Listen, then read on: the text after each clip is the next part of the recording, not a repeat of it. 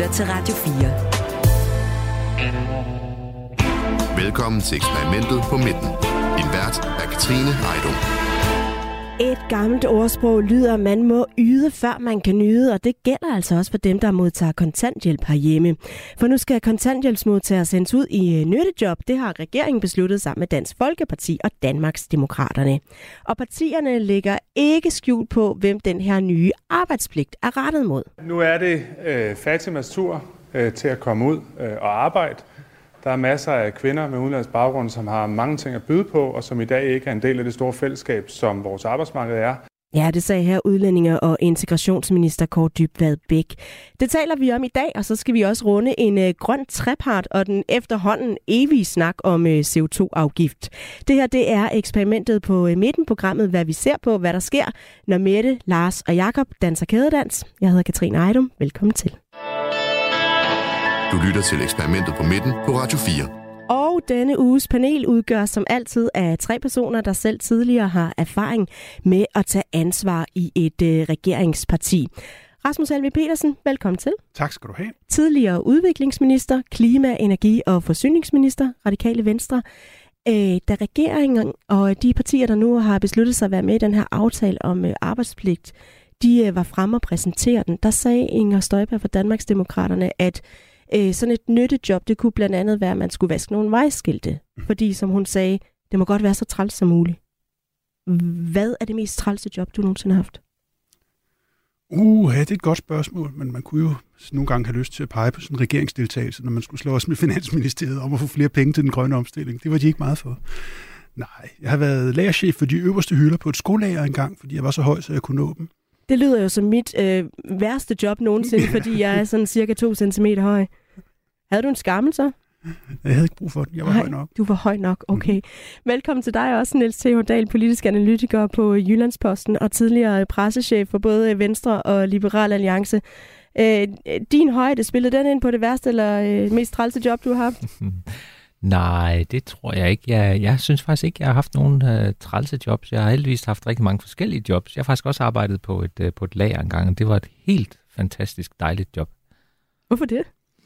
Jamen, fordi det var så, øh, det var sådan dejligt praktisk. Jeg kom lige ud af, af skole og universitet og sådan noget, og så var det dejligt praktisk, og der var en masse søde mennesker, og jeg har fik gode venner, som stadig har den dag i dag. Det lyder da fuldstændig fantastisk. Har du også øh, et, øh, et øh, eksempel på, godt nok ikke sådan en fantastisk job, men en trælstrop, øh, Henrik Kjermgaard? Ja, jeg var, jeg var, der var ung, var visevært på en, en ret stor bygning, hvor en af chancerne bestod i, at man en gang om ugen skulle fra gaden og fjerne hundelorte. Mm. Var du god til det? Jeg var super god til det. Super god. det var lidt træt, så med sådan en, en, en trillebør med en spand hængende, og så en kost og en skov. Det minder på en måde lidt om det at være særlig rådgiver, ikke? Det er, lidt, det er faktisk det samme. Det er god træning til at blive særlig rådgiver. Nogle lorte, man også skal fejre til side nogle gange. I hvert fald uh, velkommen til, Henrik Kjermgaard, uh, tidligere personlig rådgiver for uh, Margrethe Vestager, og altså også tidligere kampagnechef for Radikale Venstre, og nu partner i firmaet White Cloud. Jeg skal også lige høre jer, fordi uh, i den her præsentation af aftalen, der var det også øh, ord som øh, mere pisk end gulderød, arbejdspligt og det her yde, før man kan nyde. Altså, er politikerne bare faldet over de her floskler, eller er det helt bevidst, at det er sådan noget som pisk og pligt, der bliver øh, brugt, øh, tror du, Henrik Kjermgaard? Det er helt bevidst. Altså, det, det, altså man kan sige, især øh, de vendinger, som vi hører, øh, når der bliver indgået en aftale lige til det her pressemøde, doorstep, eller hvad man kalder det, Altså det, har man jo, det er noget af det, man laver til sidst inde i lokalet, så sidder man og skriver øh, talelinjer og fordeler dem, og der kan man sige, ligesom det er vigtigt for Inger Støjberg at sige, det kunne for eksempel være at være skilte, fordi det skal være rigtig, rigtig, rigtig kedeligt. Øh, Kåre Dybvad siger, nu var det Fatimas tur, øh, som er sådan en reference til, det var Arnes tur engang, men jo også sådan en hentydning til, at nu skal, jeg gætter på, at Fatima har anden etnisk herkomst end dansk medmindre hun har været til nomolog. øh, hvad hedder det? Så det er også ligesom sætte to streger under, at det er en kvinde med etnisk baggrund, øh, muligvis ikke 100% dansk statsborger. Øh, så selvfølgelig, det tænker man over. Det, det er meget bevidst, at man står og siger, at der var en finanslov for år tilbage, hvor de kom ud og sagde, at nu skulle kriminelle asylansøgere ud på en øde ø. Det var faktisk ikke en øde ø, men der var rigtig mange af dem, der sagde, at det var en øde ø. Og det er for at skabe det her meget let forståelige billede, Øh, så det er klart, at du, har, du, bliver, du bliver citeret for en meget kort sætning, så det, øh, det, hvad hedder det, jeg kan huske en gang, øh, vi lavede, da vi så regering, der lavede en erhvervspakke. Jeg tror, det er erhvervspakke nummer to. Det var sjovt, de har sådan nogle tal, ligesom iPhones, mm. øh, så man kan huske dem. Er der så også noget, der hedder Mini? Nej, det tror jeg ikke. Ja, det kunne godt være, at man skulle lave en mini på et tidspunkt. Nå, men det var faktisk øh, interessant, fordi Lars Lykke, han skældte og smelte ud over, at den her erhvervspakke ikke var, han var gået med i den sammen med Venstre, men den var ikke særlig stor. Den var faktisk meget, meget, meget, meget lille. Hvor til Margrethe stod på stentrappen og sagde, det er jo sådan noget, mænd går op i, men hende og Helle går ikke så meget op i størrelsen, men mere gørelsen. Den, den, kørte rimelig, den kørte rimelig længe på TV2 News. Vi har jo altså allerede også kastet os over den her øh, arbejdspligten. Velkommen til jer alle tre. Men det er altså øh, Fatima blandt andet, der skal i arbejde, hvis hun vil have øh, kontanthjælp. Og det var det her budskab, der kom ud. Det var altså regeringen, så det Dansk Folkeparti og Danmarksdemokraterne, da de øh, fredag præsenterede den her nye politiske aftale om, øh, om, om arbejdspligt. Lad os også lige høre, hvordan øh, økonomiminister og visestatsminister Jakob Ellemann Jensen fra Venstre forklarede den her nye aftale. Det er en naturlig del for os i øh, Danmark, at man deltager på arbejdsmarkedet, og at både mænd og kvinder øh, tager et arbejde. Det er ikke altid en naturlig del for mennesker, der kommer hertil. Det skylder vi dem at øh, forklare, hvordan vi øh, har indrettet vores samfund. Det er en god måde at gøre det på. Og den bedste øh, socialpolitiske indsats, man overhovedet kan gøre øh, i dagens Danmark for de børn, hvis forældre ikke har et arbejde, det er at sikre, at forældrene får et arbejde. Altså, både Venstre og Socialdemokratiet har jo faktisk forsøgt at indføre en eller anden form for øh, arbejdspligt før. Nu kommer den altså, øh, Niels Theodal. Hvad, hvad betyder det for de her to regeringspartier, at de nu får stemt det her igennem? Jamen, det betyder jo egentlig først og fremmest, at, øh, at hele det slagsmål, som kontanthjælpsområdet har været i mange år, det på en eller anden måde bliver lagt øh, politisk dødt. Fordi øh, hvis man sådan husker tilbage, så er det jo noget, som øh, særligt Venstre og Socialdemokraterne har brugt ekstremt meget mod hinanden sådan i valgkampe. Ikke? Hver gang der kom en blå regering til, så sagde de, at vi skal sætte ydelserne ned. Hver gang der kom en rød regering til, så blev de sat lidt op. Øh, og så det har været sådan et af de, et af de et af de steder, hvor der ligesom har været en, øh, et, et, et stort politisk slagsmål. Og det bliver jo så lagt dødt ved, at man nu øh, går sammen i den. Det her det er jo en stor aftale med, med tre forskellige aftaler i virkeligheden, hvor arbejdspligten kun er én. Så der har man altså på en eller anden måde fundet et kompromis, som, øh, som de tre regeringspartier kan være i, og som, øh, og som gør, at som måske i virkeligheden tager en lille smule tænderne ud, øh, ud af det her slagsmål. Og så lige det her med, med arbejdspligten, det er jo måske i virkeligheden været det nemmeste af det, fordi det, der jo, altså det er jo et socialdemokratisk forslag, ikke? Så, som Mette Frederiksen ikke har kunne komme igennem med før. Nu får hun det så igennem.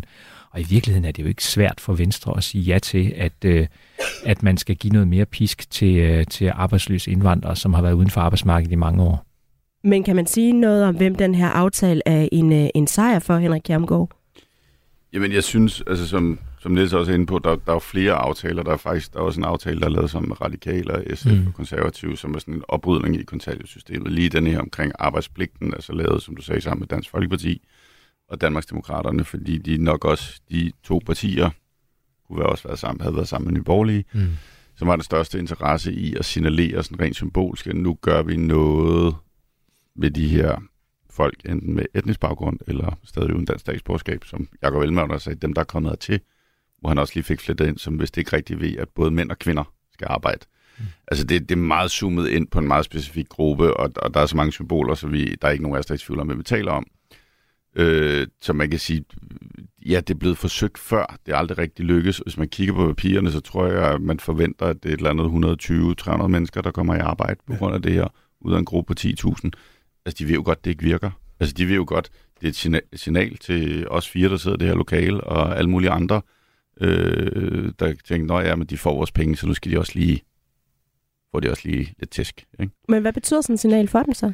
Jamen det betyder, altså det betyder, at udlændingepolitik stadigvæk spøger et eller andet sted, men det er jo sådan et, et retfærdighedssignal. Det er jo sådan et, det skal tale til, at, at så synes jeg, det er okay, at de får nogle penge, og det er sådan lidt, altså det er jo, det er jo sådan en, en, en tom, altså man kan, man kan jo sige, hvis, hvis der er 10.000 mennesker, der bliver berørt af det her, men man forventer, jeg kan ikke huske det præcist tal, om det var 180 eller 300. Men jeg tror, det er 300, 300 i hvert fald, der har været et par Der kommer i arbejde af det.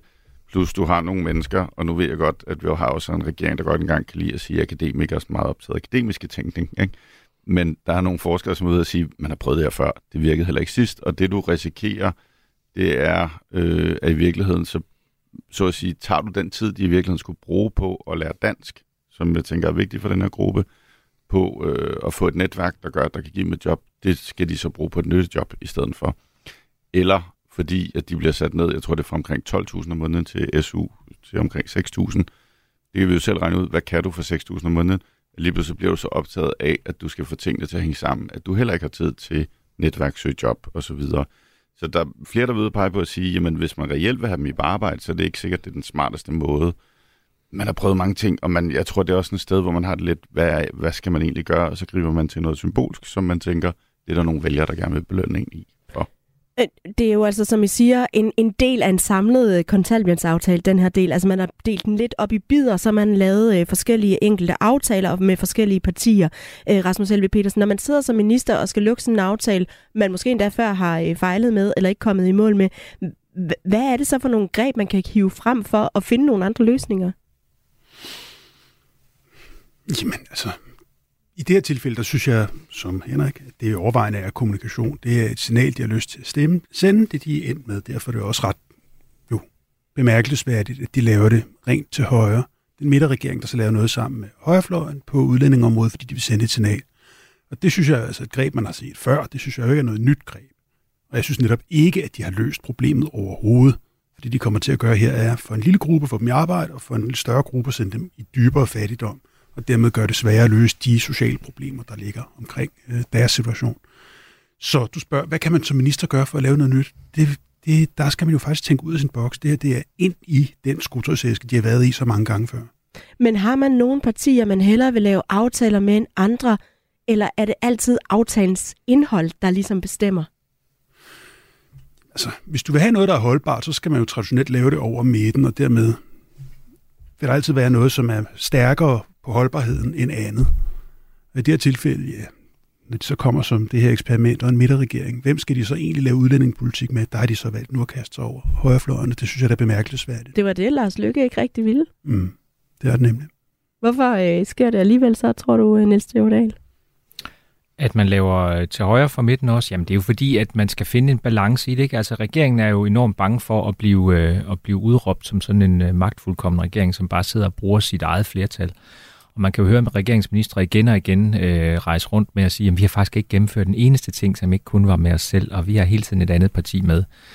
Øh, og lige præcis i det her spørgsmål, der har regeringen haft en strategisk interesse i at få fedtet så mange øh, partier i Folketinget ind i det her som muligt. Øh, simpelthen fordi man gider ikke skulle i en eller anden valgkamp, hvor man bliver beskyldt for at have givet for mange penge til arbejdsløse indvandrere, eller øh, at øh, have lavet en øh, for dårlig beskæftigelsespolitik, eller øh, hvad det nu er. Og der må man jo bare sige, at det er simpelthen øh, strategisk set øh, lykkedes for regeringen, fordi at øh, det er jo øh, øh, nærmest alle folketingspartier på nær en, en to-tre stykker, som, som er med i en eller anden del af, af det her. Så det synes jeg sådan set, sådan ud fra sådan et, øh, et spindmæssigt øh, øh, perspektiv, er rigtig godt arbejde lavet af, af Anna Halsbo og, og regeringen. Og så synes jeg også bare, at vi skal have med, at, at altså, regeringen øh, øh, tror jo faktisk på det her. Altså det, der selvfølgelig er der også en hel masse spin og, øh, og kommunikation, og man vil gerne virke hårdt og sådan noget. Men regeringen tror jo faktisk også på det, og, de, og der er jo et konkret problem, fordi der er jo faktisk en gruppe af, af særlige indvandrerkvinder, som simpelthen ikke, ikke kommer i, øh, i kontakt med arbejdsmarkedet, og øh, som jeg husker det, er der faktisk også øh, indført i aftalen, for eksempel hvis man, øh, hvis man har dansk undervisning, så bliver det reduceret i ens arbejdspligt osv., så det, er jo, det, er jo, det kan jo både være et, et pres for at få folk til at gå ud og tage ordinært arbejde, hvis de kan det. Øh, men det kan jo altså også, det er i hvert fald håbet fra regeringens side, det kan være et pres for at få nogen til så at tage, øh, tage noget uddannelse eller noget dansk undervisning, øh, som måske gør dem mere kvalificeret senere hen til at få et rigtigt arbejde. Og nu var det jo altså øh, mange forskellige partier, der stod og skulle præsentere den her aftale, og så var det jo også en noget øh, forskellig retorik, man så egentlig på det samme. Øh, vi var lidt inde på det før, Henrik Kjermgaard, men, men hvilke overvejelser er det, man gør som retorikken, når man i fællesskab skal præsentere en politisk aftale? Jamen, jeg tror, man accepterer jo, at, at de forskellige partier har brug for lidt forskellig retorik. Man kan sige, lige, så længe vi zoomer ind på den her med arbejdspligten, øh, der, var, øh, der synes jeg ikke, der var den store forskel. Jakob Ellemann siger det måske på en lidt blødere måde. Han siger, at der, der er nogle mennesker, der skal lære, både mænd og kvinder skal arbejde. Og, og som Nils siger, der er, jo, altså, der er jo de facto et problem med en gruppe. Så kan man altid diskutere, om det her det virker eller ikke virker. Og, og altså, også, nu snakker vi meget om spænd og så videre. Selvfølgelig sidder politikere og prøver at løse et problem. Altså, de er jo ikke ligeglade. Altså, det, det skal man også give dem. Altså, de går trods alt på arbejde og, og, og, og, og hvad hedder det, og prøver at løse nogle problemer. Øh, hvad hedder det? Men, og så kan du sige, hvis vi så tager Danmarksdemokraterne DF, de har måske behov for at sige det på en mere hård og mere direkte måde, og sådan lidt mere øh, symbolmættet måde. Ikke? Øh, og Kåre Dybvad, han stiller sig måske sådan lidt i midten. Ikke? Og det har jo selvfølgelig noget at gøre med deres vælgere, hvem du prøver, hvem du prøver at tale til. Altså du prøver jo, altså man kan sige, kommunikation, og dermed også spænd og præsentation af et, et politisk øh, forlig, er jo også, at du vil gerne sige det på den måde, som dine vælgere bedst forstår det og belønner det. Ja, for, for Rasmus Helve Petersen, altså hvor meget tænker man på, på sit bagland og sine vælgere, når man står der øh, blandt øh, andre partier og skal sige, det er det her, vi er blevet enige om inde bag døren? Jamen, man prøver jo at tale til den målgruppe, man gerne vil tale til, så det tænker man da på hele tiden. Det er klart. Der, jeg synes, der er meget stor forskel. Hvis det har været et resultat, man virkelig gerne vil have, og virkelig har kæmpet for, og det har været svært at få i land, så har jeg tit haft det sådan, så jeg prøver at give de andre æren, fordi nu har jeg fået mit resultat, så må de andre stå og glæde Hvorfor det? det? Det lyder da voldsomt storsindet. ja, men nogle gange, det er min gamle fars motto, der er ingenting, man ikke kan slippe afsted med i politik, hvis man er parat til at lade andre tage æren for det. Og det er sådan set lidt sandt. Men det her det er præcis den modsatte sport, fordi det her der gælder det om at tage så meget ære som muligt og tale direkte til øh, de målgrupper, man nu taler til. Ja, fordi... så prøver man at finde de ord, der, der rammer på den rigtige måde. Hvis vi bare skal tage et eksempel, så sagde beskæftigelsesministeren Ane Halsbo Jørgensen, som jo er socialdemokrat, hun mm. holdt sig til, vi forventer noget af dig, og du skal arbejde, hvis du på nogen måde kan. Det var det, hun var ude at sige. Øh, og så kan man sige, samtidig så skrev øh, Dansk Folkeparti på øh, Facebook, nu tvinger vi indvandrere til at arbejde, nu er det slut med at ligge på sofaen og dognten for tusindvis af udlændinge på kontanthjælp. Nu bliver de sat i sving 37 timer om ugen. Sådan skal det selvfølgelig være, når de lever af danskernes penge. Hvor meget betyder den enkelte politikers sådan eget temperament og måde at udtrykke sig på, når man står på sådan et øh, pressemøde eller doorstep, øh, Niels Theodal? Jamen, det, øh, det, det der selvfølgelig det spiller der en stor rolle, ikke? Altså, og, og nu bare de der to, du læste op, altså at øh, Anne Halsbo, øh, hun, hun har jo sådan, det hun sagde, det, var, det er jo mere sådan en, som borger har man pligt til at, at, at arbejde, ikke? Øh, hvor Dansk Folkeparti straks går ind og laver en skælden mellem to forskellige slags borgere, nemlig øh, indvandrerne, som åbenbart ligger hjemme på sofaen, og så danskerne, som giver penge til indvandrerne. Ikke? Det er jo sådan en helt klassisk øh, Dansk Folkeparti-måde at se, øh, at se verden på. Så, så det spiller da en stor rolle, og nu, nu kan jeg ikke huske, om det opslag er, er med Morten Messersmith som afsender, men jeg kunne godt høre øh, hans stemme bag det, du lige øh, læste op. Mm. Øh, så det kan da godt være. Jeg, jeg kunne sagtens forestille mig, at det er ham, der har været inde i SoMe-afdelingen og øh, fortælle dem, hvad de skulle skrive. Og, og i forhold til, altså når man så skal gøre det her, så øh, irriterer man sig, Rasmus Helve Petersen, over hvad det er for nogle ord, de andre bruger om den aftale, man nu har fået på plads. Eller er det bare præmissen? Det er jo for det første bare præmissen. Nu er jeg, jeg er jo selv journalist af uddannelse, og kan godt lide at prøve at formulere mig klart og sådan noget. Og jeg har faktisk altid hadet det, der lyder som automatoplæsning af floskler eller paroler. Jeg har altid prøvet at sætte mine egne ord på, når jeg står derude for at svare på dit forrige spørgsmål.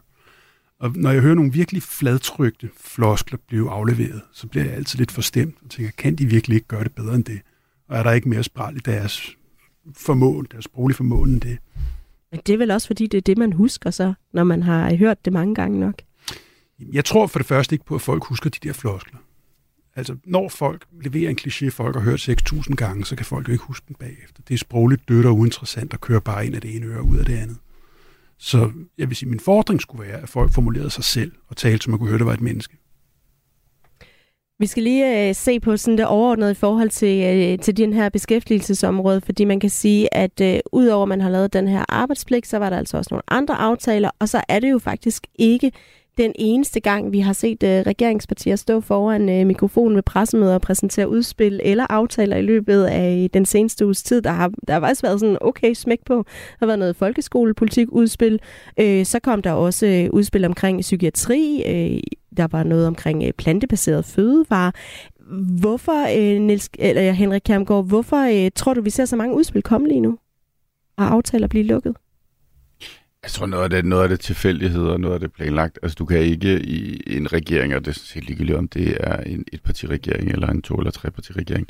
Det er svært at planlægge. Der sker så mange ting, og selvfølgelig har du en eller anden, du prøver at have en eller anden overordnet styring, hvor man har ikke sådan en stor øh, Mejland-kalender på væggen, jo, hvor der står et, et statsministeren tirsdag. Et, et, et, andet, et eller andet sted, så har du en stor Mejland-kalender, ikke? Men du ved også godt, du kan ikke styre alting. Og for eksempel, altså det plantebaserede udspil, det er blevet skudt og flyttet et par gange noget af det at gøre med, at det skulle godkendes og forhandles på Altså, du har mange ting at tage hensyn til. Der er jo, at det ting, der skal være færdige. Ikke? Øh, det, er en, det er noget, der tager tid.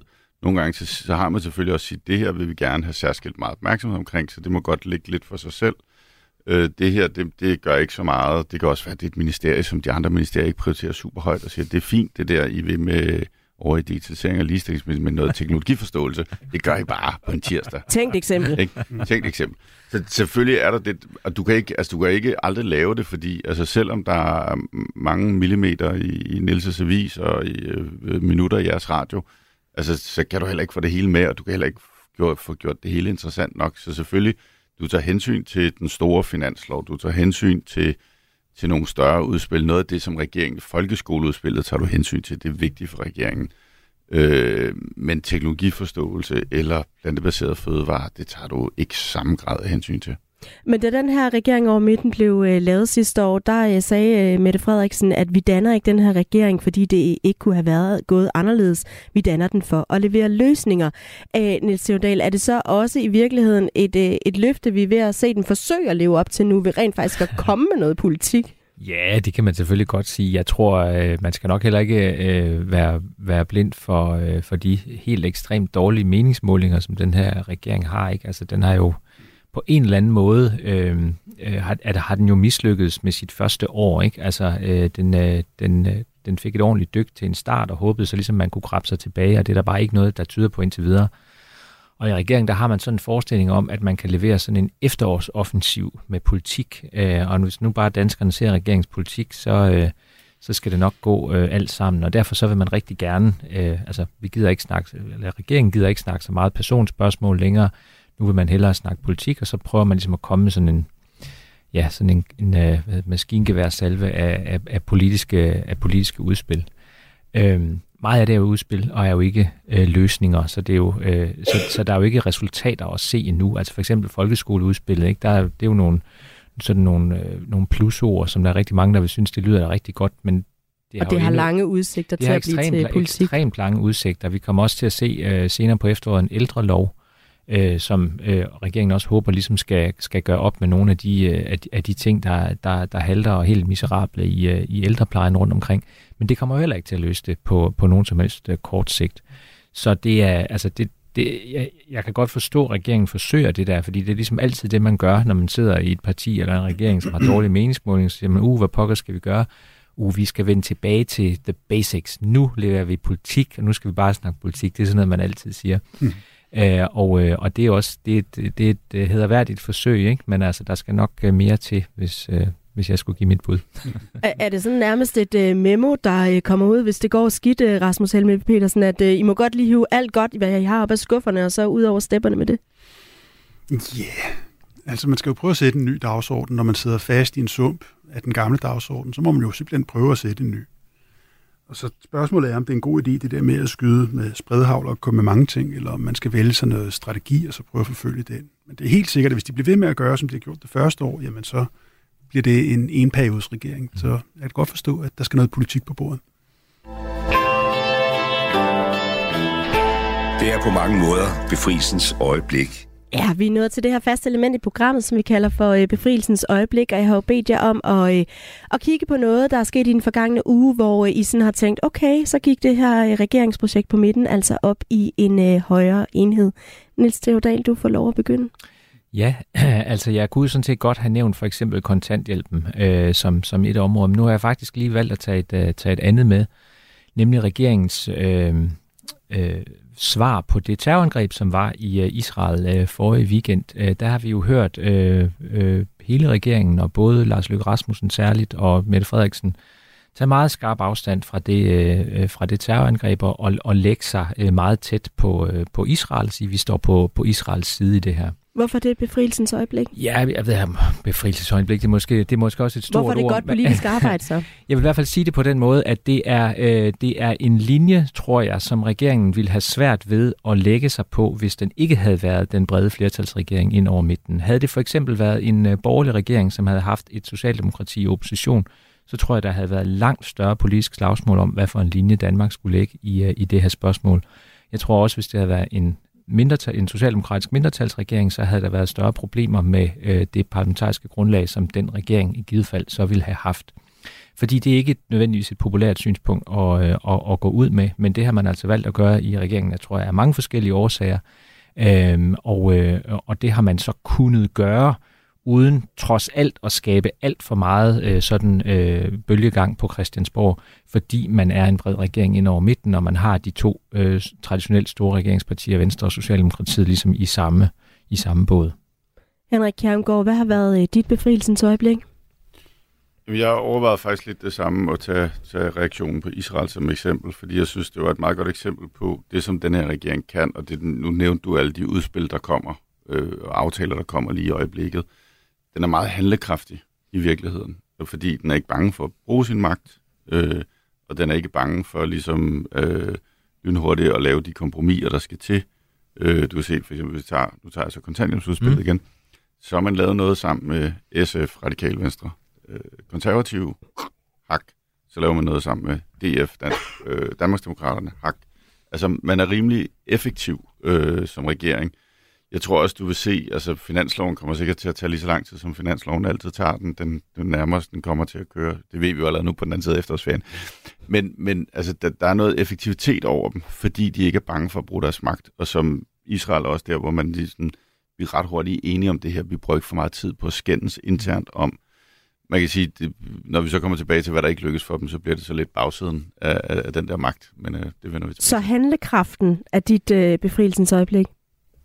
Ja, og, altså det er fordi, jeg synes virkelig, det er svært at finde befrielsens øjeblik lige i øjeblikket med den her regering. Så, så jeg synes, jeg vender tilbage til noget, jeg har sagt før, nemlig altså deres evne til at handle, deres evne til hurtigt at blive enige, især når det er vigtigt at gavne dem selv. Altså angsten for ikke at bruge, eller ja, det ved hedder, det, de er ikke bange for at bruge deres magt.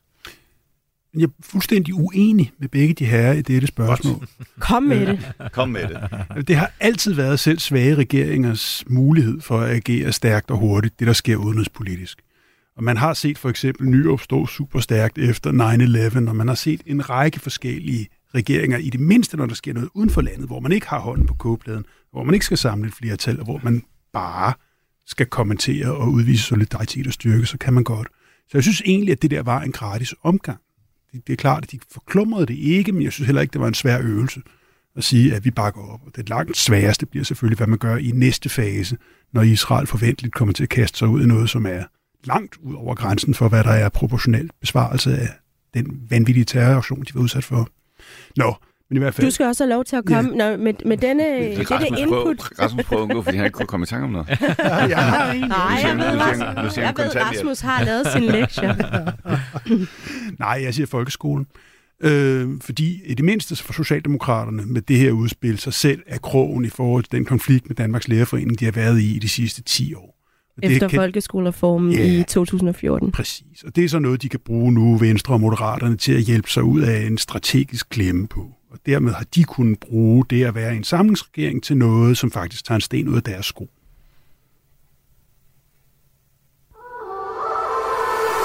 Du lytter til Radio 4. Måske fordi du altid holder den mulighed åben, at det også kan være dig, der tager fejl. Radio 4. Ikke så forudsigeligt. Nå, nu skal jeg lige prøve at forestille jer et øh, mødelokale. Rundt om øh, det her øh, mødebord, der sidder der repræsentanter fra Dansk Industri, Danmarks Naturfredningsforening, Landbrug Fødevare, Tænketanken Concito, Dansk Metal, Fødevareforbundet, NNF, og så selvfølgelig nogle øh, politikere for regering. Og midt på bordet, blandt øh, Dansk Vand og Basser, hvad der nu ellers er, der ligger der planer om en øh, ny CO2-afgift på øh, landbruget. Rasmus Helve Petersen, mm. vil du have lyst til at være mødeleder for den forsamling? Altså, det er jo en sag, der ligger mig ekstremt meget på scene, så selvfølgelig vil jeg det, men jeg vil nok mene, at det var et sted, hvor en flertalsregering skulle bruge sit flertal, fordi enighed ved det bord kommer man ikke til at nå. Regeringen skal jo altså være der, for regeringen vil øh, invitere til det, den kalder grønne trepartsforhandlinger. Mm.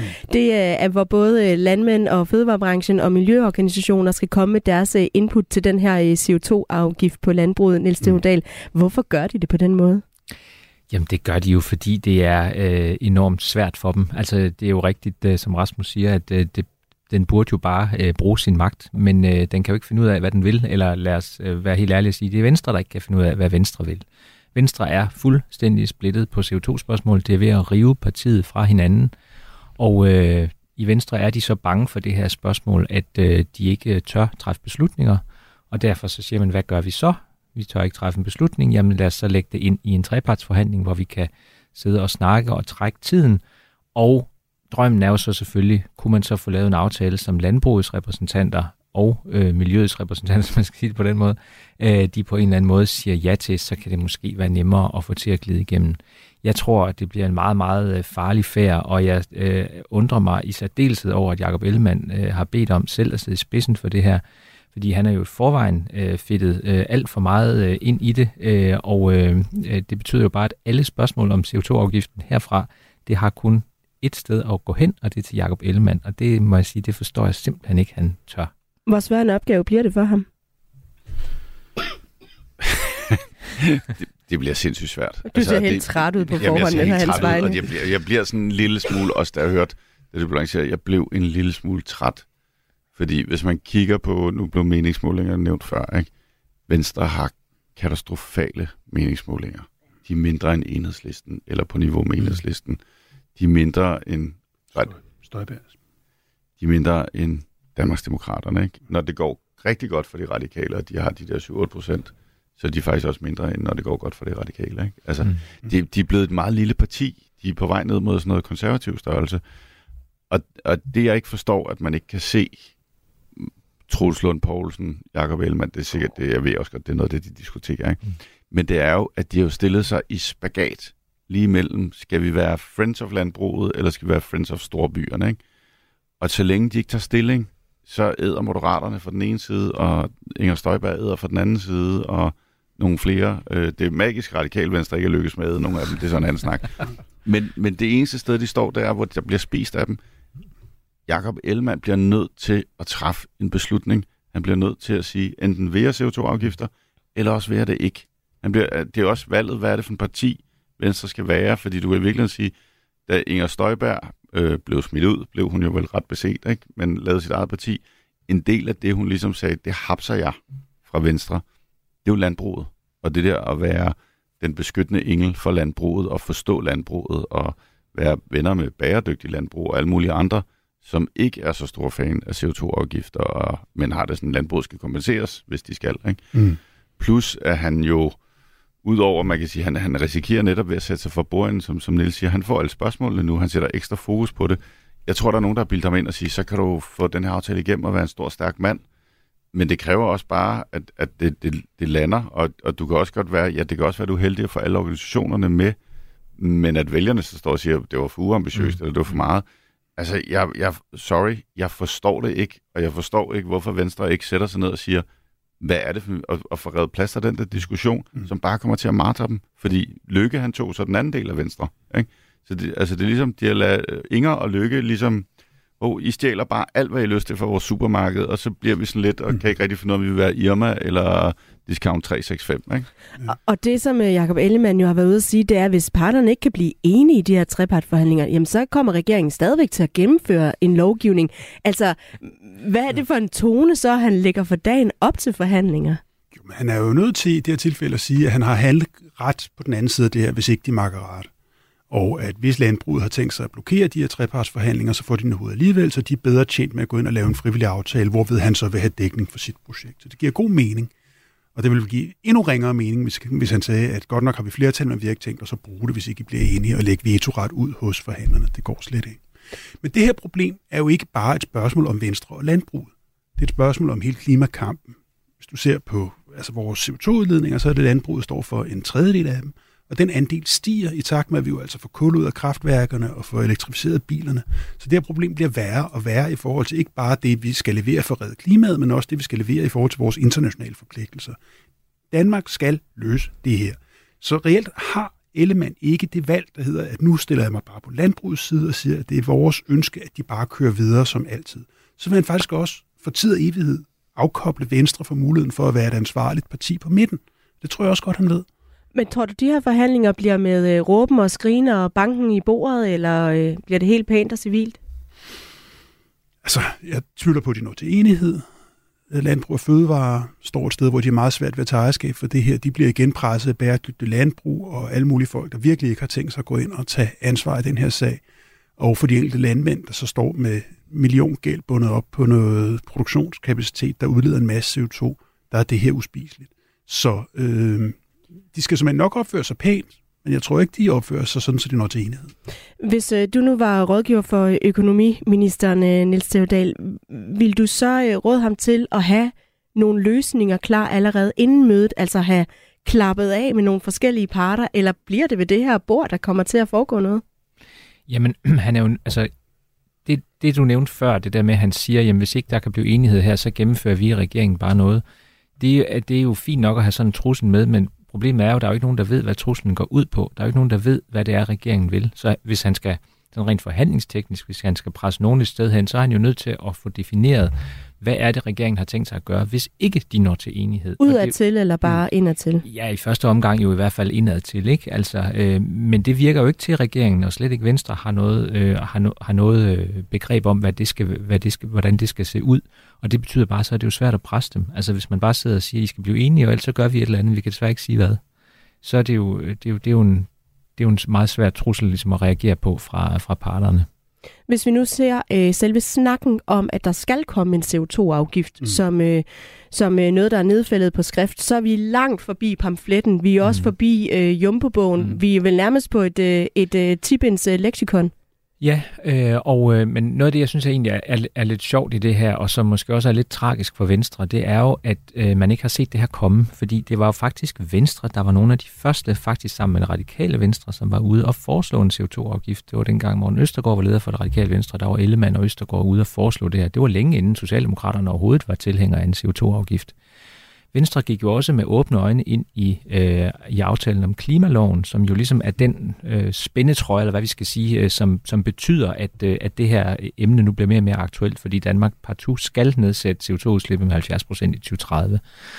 Og det, der øh, kan undre, det er, at man måske ikke i Venstre øh, har tænkt over, da man indgik i klimaloven, eller da man foreslog CO2-afgiften, hmm, på et eller andet tidspunkt, så kommer landbruget jo til at blive ramt af det her. Og hvad pokker gør vi så? Det virker som om, at Venstre på en eller anden måde er blevet overrasket over konsekvenserne af deres egen strategiske valg, og så sidder de og siger, hov, skal der en CO2-afgift på landbruget? Nej, hvordan skal vi gøre det? Ej, det ved vi slet ikke. Og det kan jo ikke komme som en stor overraskelse for nogen, som har fulgt debatten de sidste fem år. Jeg tror, der er en væsentlig pointe der, fordi Venstre netop har været med til at, at så at sige, lægge skinnerne til det her projekt. Og, og som alle kunne regne frem, hvis Danmark skal nå øh, deres, de internationale forpligtelser, vi har skrevet under på, det snakker man også om nu, bare det her, at Jakob Ellemann har foreslået trepartsforhandlinger, gør, at det er ikke sikkert, at vi kan nå øh, 2025-2030-målene. Mm. Øh, plus det andet, som jeg synes, er det der, hvor det bliver sådan lidt, lidt, lidt ligesom da man sad i Blockbuster og de der streamingtjenester, Ja. Okay, folk skal nok blive de hvad deres VHS-kassetter og deres DVD'er, ikke? Altså, jeg tror lidt, man har siddet lidt i Venstre og sagt det samme, fordi du kan sige, hvis du i virkeligheden for år tilbage havde sagt til landbruget, det er det her, der kommer til at ske for jer, så har du også givet landbruget en mulighed for på en længere bane at omstille sig og lave nogle investeringer. Mm. Nu får de også lov til at lave de der investeringer, fordi der kommer en afgift, øh, hvordan man end vender og drejer det, øh, ret hurtigt, og det vil sige, at det bliver mere massivt for et sindssygt forgældet. Du gør dem overhovedet ikke nogen tjeneste. For et meget forgældet erhverv kommer de til at skulle lave meget hurtigt nogle meget store investeringer. Og det vil sige, at, at ideen om, at man ligesom kunne sidde der og vente, svarer lidt til, hvad der skete med Blockbuster og alle mulige andre øh, altså pladebutikker, som ligesom sagde, det skal nok gå alt sammen. Og det her med tempoet, det er jo altså også noget, der er blevet kritiseret af andre partier mm. på øh, Christiansborg, som mener, at det bliver med til at trække processen yderligere ud. Ja. Kritikken kommer blandt andet fra SF øh, Sine Munk, som siger, at øh, det handler om at vinde tid. Undskyld. Jeg skynder mig at give ordet videre. Rasmus Helve Petersen har ret i det. Handler det om at vinde tid? Ja, altså for regeringen handler det om, at de ikke her og nu kan levere på det, der burde leveres på. Derfor så sparker de dåsen længere ned ad vejen. Så ja, de prøver at vinde tid, og det er tid, vi ikke har. Fordi i en klimasammenhæng, der den CO2, vi udleder i dag, den, den koster, om man så må sige, meget. Det, altså, at få reduceret i tide betyder rigtig, rigtig meget. Hvis du venter med reduktionerne til sidste øjeblik, om man så må sige, så skal du faktisk reducere hårdere og en stejlere kurve. Det bliver dyrere. Så det vil være langt, langt bedre for klimaet og for alle i og for sig, hvis vi var i gang allerede nu. Og det bliver kun sværere af, at man venter. Mona Jul fra Konservativ, hun er også ret træt af den her forsinkelse. Hun har faktisk sagt, at hendes blodtryk går amok. Ja. Øh, hvis du var politiker i Folketinget stadigvæk, øh, Rasmus Helve ja. Petersen, hvordan ville dit blodtryk så have det? Er det ligesom Mona Jules? Ja, absolut. Altså, jeg kan næsten ikke have det mere, at der bliver, går den her venten i det, fordi vi alle sammen ved, hvad der skal gøres, og vi alle sammen ved, at det er ekstremt kontraproduktivt at vente. Og hvis vi netop havde været skarpere over for for eksempel landbruget for fem år siden, jamen så havde de sådan set haft lettere ved deres omstilling, end de får nu, hvor de har ventet til sidste øjeblik, og altså har bygget svinestal allerede så sent som sidste år eller forrige år. Så det er fuldstændig skørt, det vi har gjort, og det er fuldstændig skørt, det der er i gang lige nu, ud fra en klimabetragtning. Men Ellemann siger selv, at det ikke er ment som en, for, øh, en forsinkelse. Det er ment som, at vi skal sikre, at vi gør det klogt, og vi gør det balanceret. Hvordan sælger han den til omverdenen, Niels Tørjordal?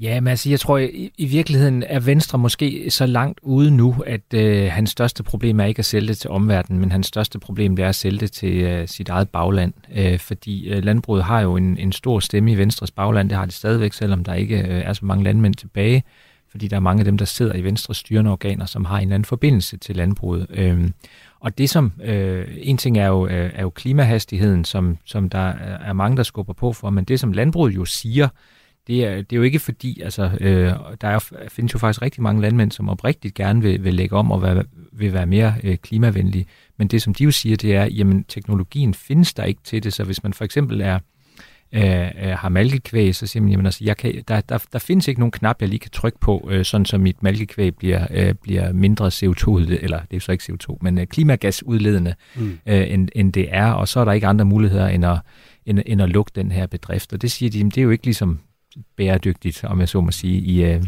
i, i, i en vis forstand.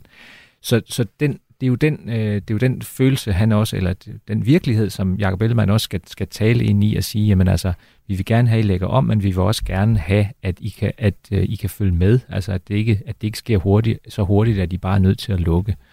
Uh, og det er jo det, som hans, uh, som hans bagland er meget optaget af. Men det tager vel også noget tid at indføre sådan noget politik? Altså, kunne regeringen godt have handlet meget hurtigere, Henrik Kjermgaard? Ja, og den forrige regering kunne have handlet hurtigt. Altså, altså, og det var det, Rasmus også var inde på. Man ender med at gøre det. Altså, som, som Nils siger, selvfølgelig, der er noget teknologi, der ikke er der endnu, og det må man jo respekt for. Men kommer den teknologi, når man begynder at presse på for, at det skal ske, eller altså, hvornår kommer den? Det er sådan lidt en hønen og ikke diskussion, haha, landbruget. Mm. Men, men, men hvad hedder det? jo.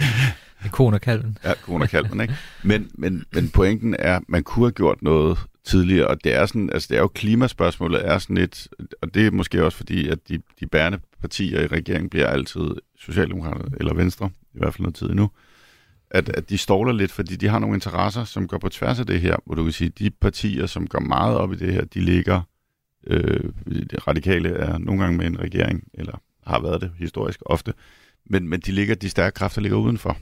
Øh, Selvfølgelig kunne du have gjort det. Du kunne have prioriteret det. Du kunne have valgt at bruge penge på det. Du kunne have valgt at bruge ressourcer på det. Øh, man har prioriteret andre ting. Øh, og, og, og jeg tror, så hver gang vi har haft sådan en sommer, som vi har nu, hvor videnskabsmænd også siger, nu er det næsten evident, at det er derfor været op for sig sådan, så kommer lidt tættere på, og så har vi sådan et ønske om at gøre noget, og så fortaber det sig lidt igen. Men, men altså, alt, alt, alt tilsiger, at der skal ske noget nu. Øh, men det er et, et, et forsømt område. Det er et, et område, vi har talt og talt og talt og talt om, og sagt, vi skal vente, vi skal blive klogere, det skal gøres ordentligt. Det er gang nummer 117, det bliver sagt. Og nu sagde du uh, tidligere, Niels Theodal, det her med, at, at Venstre jo også mangler ligesom at have besluttet sig for, mm. hvad det er, de vil på det her område. Og så tænker jeg bare, altså er de ægte i tvivl, eller tør de bare ikke tage den beslutning, de ved er på vej? Jamen, jeg tror, de er ikke i tvivl om, hvordan sådan en CO2-afgift øh, bør skrues sammen. Øh, og det er jo også derfor, de hele tiden sidder og venter på det øh, udvalg, som er nedsat, som skal komme med, med, med løsning på det. Øh, og så tror jeg også bare, man må sige, det kommer nok også an på, hvem du spørger, fordi øh, jeg tror, Jacob Ellemann, han vil sige, jamen jeg, jeg ved godt, der skal en CO2-afgift til, der er ikke nogen vej tilbage, og det er også derfor, han har sat sin underskrift på det mange gange. Men der er jo altså store dele af folketingsgruppen, og i særdeleshed Venstres bagland, som siger, vi har aldrig nogensinde skrevet under på sådan en CO2-afgift, vi synes, det er verdens dårligste idé. Så det der med at sige, hvad de tænker i Venstre, det er, det er der ikke et svar på. Men hvor svært er det så med et øh, bagland, der ikke bakker op om den øh, linje, der måske enten er lagt eller er på vej i øh, partiet, Rasmus Helve Petersen? Det er noget af det sværeste, der findes, når man virkelig er i gang med som folketingsgruppe eller ministerhold og gøre noget, som baglandet er stik lodret imod. Det lammer der på alle mulige måder, og det lammer helt ned i de der opstillingsgeneralforsamlinger, hvor man skal kæmpe for sit mandat næste gang, man skal opstille til Folketinget. Altså fordi man er uvenner, eller hvordan er det, det lammer processen? Ja, altså, hvis folk decideret i ens eget bagland er uenige med dig, jamen så får du det at vide, og du får det at vide af nogen, der faktisk kan gøre, at du ikke bliver genvalgt til Folketinget, for eksempel. Øh, der bliver stillet mod kandidater op, og der bliver, jeg ved ikke hvad. Det er ekstremt besværligt at skulle slås med et lodret uenig bagland, og det er det, Venstre mærker lige nu, og det lammer dem. Og særligt et parti som Venstre, som jo er meget decentralt styret. Altså, man, altså det er jo ikke partiet inde på Christiansborg, der sidder og bestemmer, hvem der skal stilles op. Det, det foregår jo ude i de der enkelte kredser. Der er der rigtig mange af de folketingsmedlemmer og kandidater ude fra øh, de landbrugstunge områder, som i øjeblikket er under massivt pres fra, øh, fra baglandet. Og øh, nu var øh, du lidt inde på det tidligere, Henrik Jamgaard, i forhold til meningsmålinger. Altså hver gang der kommer en ny måling, så synes jeg, at der er nogle øh, overskrifter, der hedder dårligste nogensinde på Venstre. Altså, det, Jamen det, det kan man sige, det er de jo det, de er. Det er at, at så længe det går nedad fra nu af, så er det hele tiden den dårligste nogensinde. Ikke? Og det, det, er, jo, det er ligesom den globale temperatur, det er også ja, altid den højeste nogensinde. Ja, præcis. Ja. Ikke? Altså, du, de er i red zone, ikke? og derfor skulle man også sige, at, at der, altså, det Niels siger, det Rasmus siger, er jo, er jo utrolig korrekt. Men det er jo også nu, de skal træffe et valg, fordi de, de, de må erkende også, at de sidder der, hvor de sidder. Fordi der findes ikke den der løsning, hvor både øh, øh, hvad hedder det, landbrugsvenstre i Vestjylland, øh, og hvor de ellers holder til hen, bliver lykkelige for den måde, man laver en CO2-gift, samtidig med nogle af de vælgere, som de også gerne vil have fat i, nogle af de her storbyvælgere. Jakob Ellemann er faktisk ude at sige, at han skulle, Venstre skulle tilbage til det, som hans far, Uffe Ellemann Jensen, tegnede, som jo var et, et, et mere storbyorienteret, øh, liberalt, øh, rent venstre. Ikke? Og, og det kan du sige, det, det, det stod altså sammen med, med, med landbrugsvenstre. Og det kan også være, at man skal sige, jamen nu, altså, man ligger så lavt, så du, skal tage, du kan tillade dig at tage en stor chance, fordi hvor meget mere galt kan det gå? Ikke? Mm. Men hvis du bliver ved med at prøve fedt spil, ikke? altså det er sådan lidt, hvis det danske landshold er bagud 1-0 til Kazakhstan, så det er måske også der, det skal prøve at tage nogle chancer, og ikke sige, uh, vi skal lige få forsvarsspillerne til at stå endnu bedre, før vi begynder at spille fodbold. Ikke? Men kommer så... det til at have betydning for sådan dynamikken internt i regeringen, at, at de bliver ved med at sakke bagud i målinger? Også selvom man kan sige, at det er ikke fordi, det går super godt for de andre to partier, men alligevel. Ja, altså du kan sige, at de er jo blevet lidt... Altså, jeg var med den regering, der hed Helle thorning Smiths regering, der hed SSFR. Der hed SF, det er ikke særlig godt de endte jo så med at forlade regeringen. Det tror jeg ikke Venstre gør, men de er jo lidt blevet den her regerings SF. Øh, og så, altså, det er jo selvfølgelig et problem overordnet for regeringen, at du har, det er faktisk, altså ligesom, du kan, du kan heller ikke forhandle med en svag modpart. Øh, så er det selvfølgelig et problem, du har en svag, og det vil sige, Mette Frederiksen og, og, og Lars Løkke, som bliver beskrevet som den her super dynamiske duo, der er ligeglad med, om der er en ordfører, der holder en tale for Folketinget. De står bare og snakker, og snakker om det, de har lyst til, og gør, som de har lyst til og har fundet en eller anden øh, modus vivendis måde at arbejde sammen på. De skal huske Venstre og Jacob Ellemann. De skal måske nogle gange give ham en gave. Ja. Og så kan man sige, CO2-afgiften, det, det er ikke rigtig noget, der koster nogen. Altså, der er jo ikke nogen... Altså, Lars Lykke, han kører sin, sin klimaminister over øh, et par gange om dagen i de her projekter, men det tror jeg, han er rimelig ligeglad med. Øh, Mette Frederiksen kører ikke nogen... Hun har ikke lovet nogen noget. Hun er, hun er kun grøn på udvalgte ugedag en gang om året til på valget.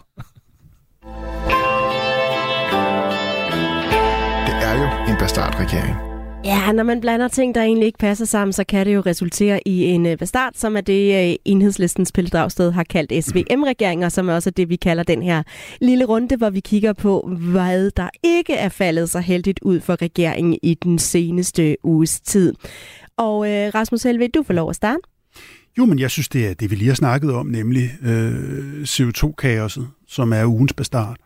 Det der med, at vi på den ene side ikke får noget klimahandling, og på den anden side, så linker vi så regeringens svage led til CO2-forhandlingerne. Det synes jeg er en kæmpe bastard. Det havde været langt, langt stærkere for regeringen, hvis de havde taget det fra Venstre, hele det her CO2-spørgsmål, og håndteret det netop i kredsen af Løkke og, øh, og Frederiksen, tror jeg. Nu gør du virkelig altså skade på alle parter. Men kan man sætte et øh, direkte lighedstegn, som du ser det, mellem øh, Venstres øh, nedgang og den her CO2-afgift? Nej, jeg går ud fra, at det er mere indirekte, men de gør i hvert fald alt, hvad de kan for at spille sig selv dårligere på deres dårligste sag ved at møve sig ind i den, som de har gjort det her. Og det gør også samlet set regeringens værre. Det havde været langt bedre håndteret, hvis det var blevet i et af de andre partier. Jeg synes, jeg så et lille nik øh, for dig, Niels T. Da jeg spurgte, om der var et lighedstegn. Jamen, øh, jeg, jeg synes ikke, der, jeg tror ikke, der er nogen tvivl om, at de dårlige meningsmålinger fra Venstre gør, at de har endnu sværere ved at rykke på det her. Ikke? Altså, det er jo, øh, altså, øh, jeg, tror, jeg tror, at de meningsmålinger betyder simpelthen, at Venstre har sværere ved at træffe beslutninger i det hele taget. Øh, nu vi venter jo også stadigvæk på den 2030-plan, som regeringen sidder og, øh, sidder og prøver at forhandle, og, øh, og den er altså også øh, blevet udskudt i flere omgange. Det var meningen, den skulle være kommet meget tidligere på efteråret.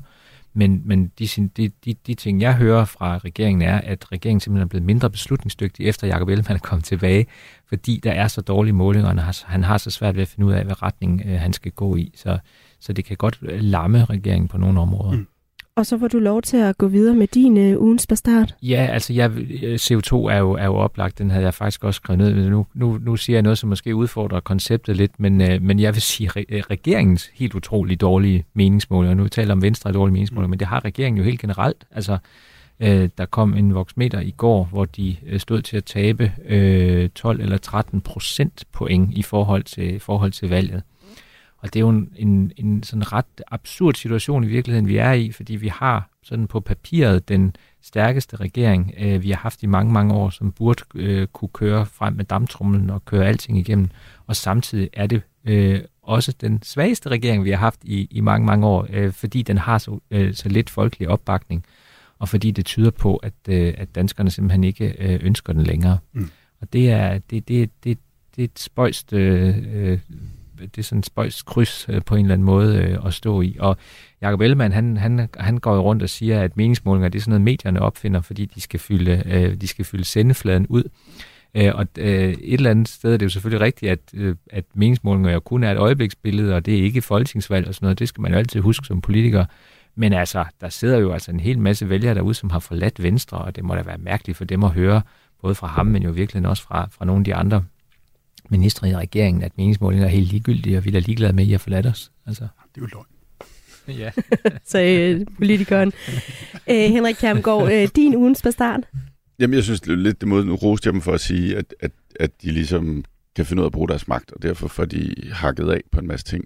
Men omvendt så har det også bare den bagside, at, og det er måske også noget, der gør, at de får elendige meningsmål. Jeg kan ikke helt mærke, hvad det er, de står for. Mm. Øh, hvis du tager partierne individuelt, så S, de brugte beskæftigelsesministeriet, da Peter Humgaard var beskæftigelsesminister, sådan noget rigtig offensivt, Arne-pension og alt muligt andet. Nu er de så en halv spor, og så brugt det til at afskaffe Arne-pensionen og lægge det sammen med de blå seniorpension og lave noget Arne Plus, nedlægge nogle jobcentre. Øh, hvad hedder det? Altså, altså der, der mangler måske netop det der med, du kan også sige med spørgsmål om koranafbrændinger. Er vi tilbage der, til den der fortælling, der, har, har der Venstre, stadig mangler? Venstre og S også med indtage positioner, som ikke helt var deres i denne her, nu skal vi godt nok handle og lave noget og bruge vores magt. Jeg mangler måske bare, at jeg kan mærke, hvad er det egentlig, de gerne, altså at, at, at det der, som vælgerne også gerne vil, hvad er det egentlig, altså nogle gange så er det godt at være lidt mere kantet, og sådan lidt, hvad er det, de egentlig gerne vil. Ikke? Og så kan man sige, så låser det dem så i, i CO2-spørgsmålet. Mm. Så man kan sige, lige så vel som det er en befrielse for dem, at de har magten til at bruge den, så nogle gange så bliver deres magtmæssige kompromiser også bare en bastard. Radio 4. Ikke så forudsigeligt. Ja, vi nærmer jo altså os øh, afslutningen på dagens udgave af eksperimentet på øh, midten, men øh, før vi slutter, så skal vi jo altså lige nå det her mere med at uddele nogle point. Det er jeg lidt spændt på efter den her omgang, der har været.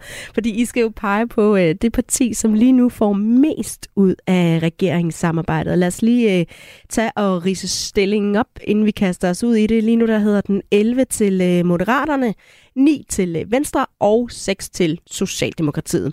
Rasmus Elve, hvad, øh, hvem skal have din stemme i den her uge? Jamen, det må være Lykke trods alt, som er den mindst ringe kørende af de involverede parter. Men det er jo altid så... dejligt at få point, fordi man, de andre er dårligere end en selv. Ja, yeah. men vi har netop den her katastrofale meningsmåling, hvor Socialdemokraterne nærmer sig historisk terræn, og Venstre nærmer sig historisk terræn, i de aldrig har stået sværere, og hvor Lykke dog nogenlunde holder skansen, fordi han dog nogenlunde har leveret til en vælgergruppe, hvad han sagde, han ville, nemlig noget hen over midten. Så han må trods alt stå med det, ja, det, det, det mindste underskud. Jeg noterer et øh, point ud for øh, M. Henrik Kjermgaard, hvad, det, hvad skal det du have? Det samme, også ud fra analysen før. Altså Lykke, han har, lovet, han, han har ikke så meget arv. Øh, han står for noget pragmatisk. Løsningerne er tit sådan lidt pragmatiske, måske ikke så ideologiske. Så øh, ja. Og hvad siger du, øh, Niels Theodal? Jeg er fuldstændig rørende enig med de to andre. Jeg øh, plejer at sige, at hver eneste dag, den her regering eksisterer, det er jo en dag, hvor det går godt for Lars Lykke. Så hvis vi bliver i øh, fodboldterminologien, du tog en lille smule hul på tidligere, Henrik Kjermgaard, så har vi et hat-trick. Ja. ja. Det er simpelthen øh, moderaterne, der løber med alle pointene i øh, den her uge, og så skal jeg til at regne, og det kan jeg måske godt, 14 til øh, Moderaterne, og altså øh, 9 til Venstre og 6 til Socialdemokratiet her i øh, uge 42, hvor vi jo altså er godt inde i, øh, i det her øh, regerings- øh, eller øh, politiske efterår. Tak til jer alle tre, fordi I var med. Tak til dig, øh, Niels Kjærm, eller Henrik Kjermgaard. Tak til dig, Rasmus Helme Petersen, og tak til dig, Niels T.H. Dahl. Der er jo altså meget mere øh, politik her på kanalen hver eneste dag i den politiske time, som vi sender mellem klokken 11 og 12, og du kan naturligvis også finde alle de andre udgaver af programmet som podcast. Jeg hedder Katrine Ejdum, og vi lyttes ved. Du har lyttet til en podcast fra Radio 4. Find flere episoder i vores app, eller der, hvor du lytter til podcast. Radio 4. Ikke så forudsigeligt.